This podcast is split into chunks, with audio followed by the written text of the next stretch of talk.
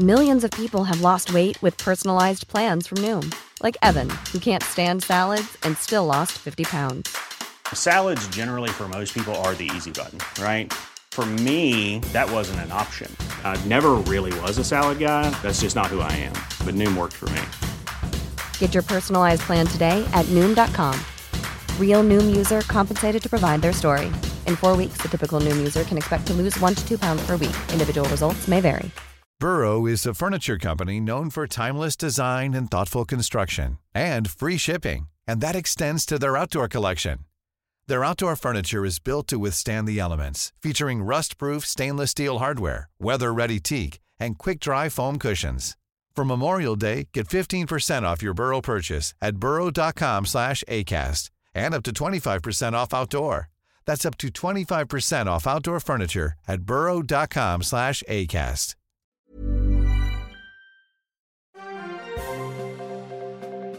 مرحبا بكم مشاهدينا الكرام. نحييكم من العاصمة عمان على الهواء مباشرة. دي شو قصتك؟ دائما بتطلعي فنة بشغلة جديدة وموضوع جديد. شوفي اليوم؟ شو صايرة مذيعة التلفزيون شايف نفسي نفسي أصلا عندي فضول لا نهائي عن هاي الشاشة الصغيرة. حابه أعيش بين الكاميرات وأسمع الناس بالاستوديو وهن عم بيقولوا stand by رح نصير على الهواء مباشرة. هاي الكلمة لحالها على الهواء مباشرة بتخلي عندي مليون تساؤل. ستنا خليكي على الأرض حاليا قبل ما نطير سوا ونعلى كتير. لأنه مثل ما بتقول الفنانه الكبيرة نجوى كرم ما في طير علا إلا وقع بكي شو شكلك عم تنعدي من قلم؟ لا لا أنا عم امزح معك. بتعرفي أنا ربيت بالتلفزيون بحكم عمل والدي وبحب الاستديو أكثر ما بحب البيت بالحقيقة يعني. بس دائما تعال فكر إنه هل التلفزيون أو هل الشاشة الصغيرة اللي فاتت على كل بيت من بيوتنا تقريبا قادرة إنه تتحول إلى وسيلة تثقيفية وأمينة على السرد التاريخي؟ رجعتنا للفلسفة يا صديقي. خلينا خلينا بقصص الماضي. بس على كل إذا مصر نحكي بالفلسفة أنا بنظري التلفزيون لازم يكون شامل ببرامجه كل الفئات العمرية والفكرية. يعني مش منطقي إنه يكون التلفزيون طول الوقت عم بيقدم برامج تثقيفية ومعلومات.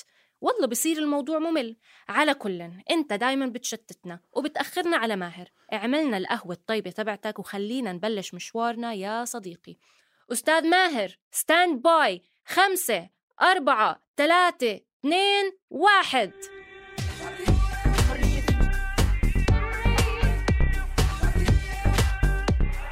أنا عروة. وأنا تالا. بنقدم لكم بودكاست حرر من إنتاج صوت. صحفي وصحفية في رحلة بحث. أنا أستاذ قلم سأكون معكم رغما عن تالا وعروة. يا سلام عن جد قهوتك زاكية يا عروة. على كل حال خلينا نرجع لموضوعنا أنا وإنت وماهر ثالثنا تالا إذا حكينا عن الكاميرات قبل ما نحكي عن التلفزيون بحس إنه الشخص لما بيوقف قدام الكاميرا بيتغير كلياً. يعني خصوصا لما بتنزل الكاميرات على الشوارع وبتعمل ريبورتاجات مثلا بتلاقي الأشخاص اختلفوا يعني صاروا كثير دقيقين في الكلام آه، مزبوط. في أبهى حالاتهم يعني. بس خلينا نرجع لموضوع التلفزيون. بظن الأردن عنده تجربة كثير خاصة يعني مع هي الشاشة الصغيرة لعدة أسباب. أولها موقعه الجغرافي اللي أتاح لبعض السكان إنه يلتقطوا إشارة البث التلفزيوني للدول العربية المجاورة. هذا طبعا قبل ما يدخل التلفزيون الرسمي على الأردن بالستينيات. مع أنه بتعرف دائما لما نحكي عن التلفزيون نتذكر أول شيء مصر أو لبنان لأنهم دولتين عندهم خبرة طويلة في المجال. بالأساس أصلا إحنا تعلمنا اللهجة المصرية من التلفزيون. بس كمان آه، خصوصية الأردن ما بتتعلق بس بموقعها الجغرافي آه، ولكن أيضا يعني بآخر عشر سنين عم نشوف إنه في قنوات كتيرة محلية عم تطلع آه، مثل الأردن اليوم المملكة تلفزيون عمان رؤية إلى آخره. وهذا بيخلق تساؤل كبير عن سبب هاي الطفرة يلي اليوم عم نشوفها على الشاشة. صحيح ولا تنسي تالا الإنتاج الكبير للمواد الإعلامية والدرامية أيضا. طبعا يعني طبعا موضوع الدراما رح نحكي عنه بالتفصيل أكثر بلقاءاتنا القادمة بس ولكن فعلا إنه في إنتاج في إنتاج كبير للمادة المصورة مزبوط. يعني. بس خلينا هلأ ما نتأخر على الأستاذ راضي الخس اللي هو خير مرجع لهذا الموضوع.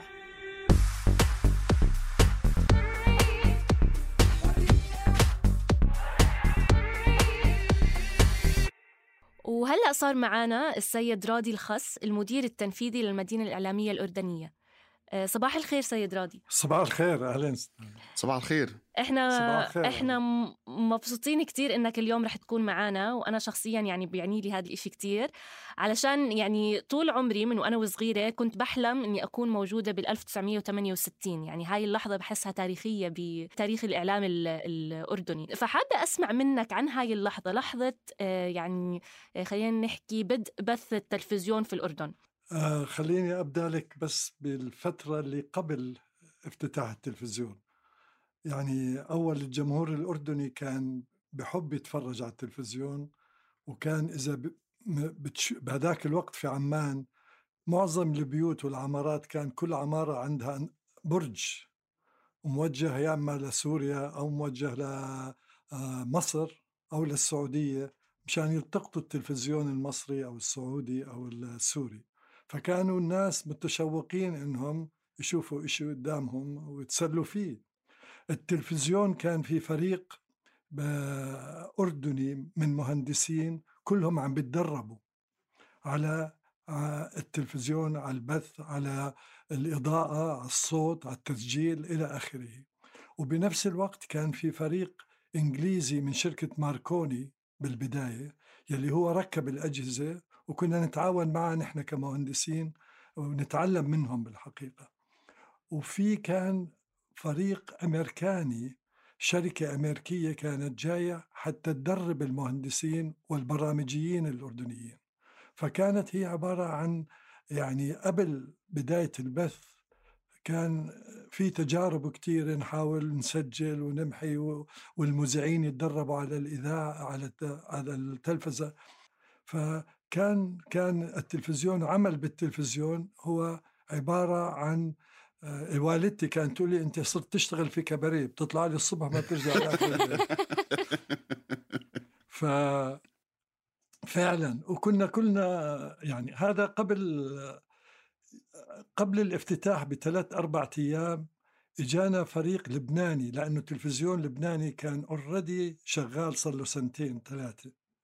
فجاء المخرج كان وكم من واحد للبث حتى يساعدونا في آه، إنتاج أول يوم اللي كان بس عبارة عن ثلاث أربع ساعات بث من الساعة أظني خمسة للساعه تسعة هيك شيء أول وكان كله مسجل طبعا مو على الهواء مباشرة على الهواء مباشرة هي الأخبار الأخبار هي بس المذيع اللي. على الهواء. وكان مح- محضرين أخبار مسجلة كمان قبل بوقت. سويناها في حالة إنه صار خطأ مشان يطلع البرنامج. وفعلا لما خلصنا يمكن على الثمانية سوينا حفلة كبيرة ضخمة مدير التلفزيون الله يرحمه محمد كمال. والمهندسين والمذيعين والكل هال وبتذكر سوينا تمثيلية قبل بيوم اسمها الإعدام كان يمثل فيها المرحوم نبيل المشيني. ونبيل صوالحة. هذه أول تمثيلية كانت عبارة عن 20 دقيقة إنتاج التلفزيون الأردني وفي استوديو, واحد كان عندنا التلفزيون الأردني. وكان ملون البث بهذاك الوقت ولا لا، كان لا، أسود لا. وابيض صح؟ أسود وأبيض لسه التلوين إجا بعدين طيب لو لو بدي ننتقل سوا لبعد هي المرحلة أستاذ راضي يعني كيف كيف ممكن هلأ بالوقت الحالي أو حتى بال- بالسنين السابقة كيف ممكن نفهم استهلاك المواطن الأردني للتلفزة مقارنة باستهلاكه للصحف والإذاعات يعني؟ وخصوصا يعني بعد بعد ال- ال- الانتقال لمرحله البث الفضائي.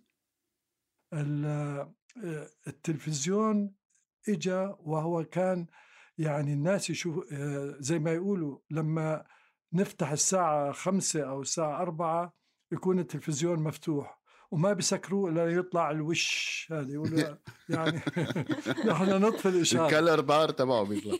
إيه الكونسبشن. استهلاكه كان استهلاك عالي. نحن بنحكي إنه هذا التلفزيون 68 بدأنا نبث في شهر أربعة. سنة ال 72 تحو... بدينا قناة ثانية في الأردن. والقناة الثانية هي قناة أجنبية وخصوصا كان فيها أخبار بالعربي آه، بالإنجليزي وبالفرنسي وفي العبري القناة الثانية.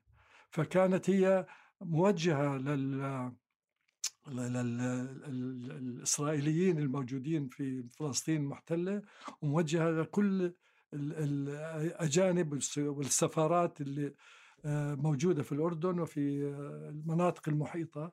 وكان لنا هدف سياسي يعني كنا نحط فيها برامج حوارية سياسية تشرح شو الأردن ووجهة نظر الأردن من ناحية. وكانت يعني نافذة للضفة الغربية حتى آه، مشا ديان أظني. حكى قال إنه أنا أحس- أحسن قناة عندي هذه الحكي بالستينات يعني.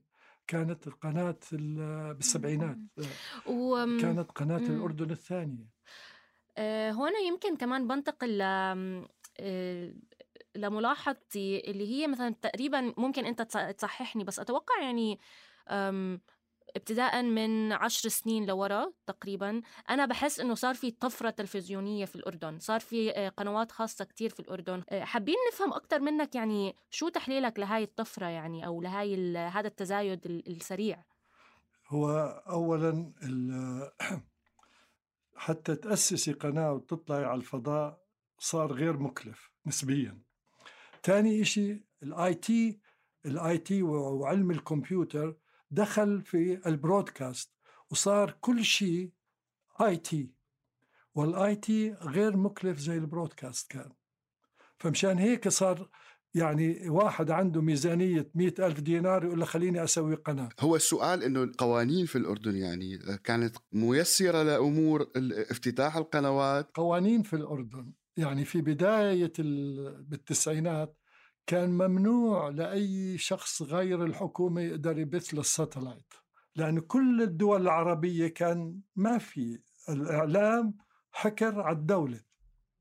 بعد التسعين صار ال deregulation هو ال- القوانين بدأت تتغير لمص- للمصلحة العامة ولغوا وزارة الإعلام بالأردن بال 2001 2002 وبدأ هيئة الإعلام يلي هي الريجوليتر أو الشخص الذي يتحكم في الرخص البث للقطاع العام والقطاع الخاص في داخل الأردن.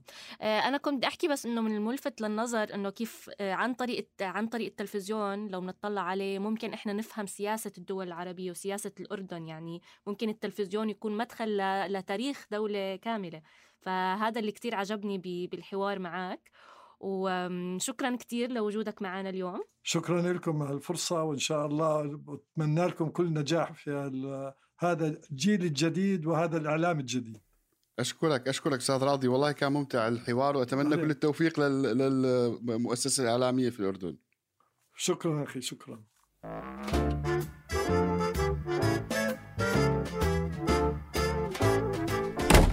بسم الله يا لطيف يا لطيف. طوربيد داخل علينا طوربيد داخل. غصبت عنكم راح أسجل معكم الحوار بتفهم ما بتفهم أنت حر. أما قاعد تتحفتل لي أنت وياها بدك تعمل بودكاست من ورا ظهري؟ ماهر شغل لي المايك. ألو ألو ألو test. بدك تشارك؟ غصبت عنكم. طيب طيب. هات لشوف شو رأيك بالتلفزيون يا صحفينا؟ ول ول ول التلفزيون من الدنيا الصبح يا زلمة. هات لك منقوشة. يعني كاسه آه، شاي هيك أغنية صباحية يا قلم لفيروز. يا قلم قلم شو رأيك بالتلفزيون ونقطة على لا السطر؟ حول ولا قوة إلا بالله. طيب ماشي ماشي. قلم سيشارك. قلم ال الكل يستعد. قلم راح يشارك. طيب. استعدينا. التلفزيون. التلفزيون أنا من وجهة نظري كمثقف يعني يحتسي القهوة بشوف أنه التلفزيون بيقدم ثقافة ضحلة وخالية من العمق المعرفي. آه، التلفزيون وسيلة يعني دفعت البشرية نحو الخمول وانعدام الخيال. نقطة. يعني قصدك يا قلم إنك تقول اللي بيشاهدوا التلفزيون مسيرين ومغلوب على أمرهم. تعرف كلامك بذكرني بهاي الصورة اللي بتمثل مشاهدين التلفزيون وكأنهم قطيع من الغنم مغسول دماغهم باللي عم يحضروه. مش مزبوط هالحكي أخي. معك معك حق تالا. لأنه التلفزيون بطل حقيقة يص... يعني يكون حكر لجهة واحدة. صار في تنافس بين الفضائيات. بيتيح المجال لجهات متعددة تعكس رأيها. فمثلا لما بتسعى مؤسسة إعلامية معينة إنها تأثر على جمهور رح تقوم مؤسسة ثانية منافسة لإلها بعرض النقيض. وهيك بصير المشاهد قادر على نصف الفكرة اللي ما بتعجبه. يا عمي بس! لسه انت وياها نازلين. قر قر قر قر قر قر قر. طول لي بالك يا عمي شوي. ما إحنا كلنا صحفيين وخابزينه وعاجنينه سوا أنا مو ضد التلفزيون يا عمي. بس أنا ما بحب السكاعة والمياعة. وشوية طبطب ودلع. وشوي من سيربح المليون. ومن سيخسر قلم يا النص قلم. مليون. و... أنا عن جد بستغرب منك قديش عندك ولاء للجريدة. متحيز يا أخي متحيز للجريدة أنت. طبعا. أنا بشوف إنه الجرائد بتعطي دائما قيمة للقارئ. كل الجرائد والمجلات يا كلها سيدي يعني كل الجرائد والمجلات. وهو بديش أكمل معكم النقاش. والله ما أنا مستغرب من ماهر قفل لي المايك ماهر سكر لي المايك. رجاء سكر المايك. استهدي بالله. يا قلم يا قلم احكي معنا. عم بسألك سؤال. كل الجرائد والمجلات. طب شو رأيك مجلة ليالينا مثلا؟ هاي المجلة تثقيفية لا إلا ليالينا. لو سمحتي يعني أرجوك تعالى. لا تستهيني بهي المجلة فهي أكيد تثقيفية. يا قلم إمتى بدك تفهم إنه التعميم دائما بيعمل مشاكل؟ التلفزيون فيه الترفيه وفيه الأخبار وفيه البرامج الحوارية وفيه من سيربح المليون ونور مهند. يعني بالمختصر هو عالم متنوع. ما بتقدر تحصره بقالب واحد هو وسيلة مثله مثل الصحافة المكتوبة اللي برضه بتشكل عالم متنوع. وانتبه إنه هي الوسيلة الأسرع انتشارا ودخولا إلى كل المجتمعات. يا عمي خلص بديش أنا ألعب معكم. بدي بديش أشارك. أنا خلص سكروا لنا هالدكانه وسكر لي هالطابق يلا ننزل ناكل كنافه يلا ما بديش ألعب أنا. دكانة ولعب. أنت بتفكرنا بنلعب يا قلم. اللهم لا نسألك رد القضاء ولكن نسألك اللطف فيه. شرفوا شرفوا انت شو. بس لحظة إيش آخر ج- قصيدة حكيتيها؟ قالت إنه الكنافه طيبة. خلص خل... خلونا نمشي. هلا ونسكر على هالحوار ماهر راح يعصب علينا. تفضلوا. كنا معكم من الإعداد والتقديم عروة عيادة وتالا العيسى من الأداء الصوتي مؤيد حداد ومن الهندسة الصوتية ماهر الملاح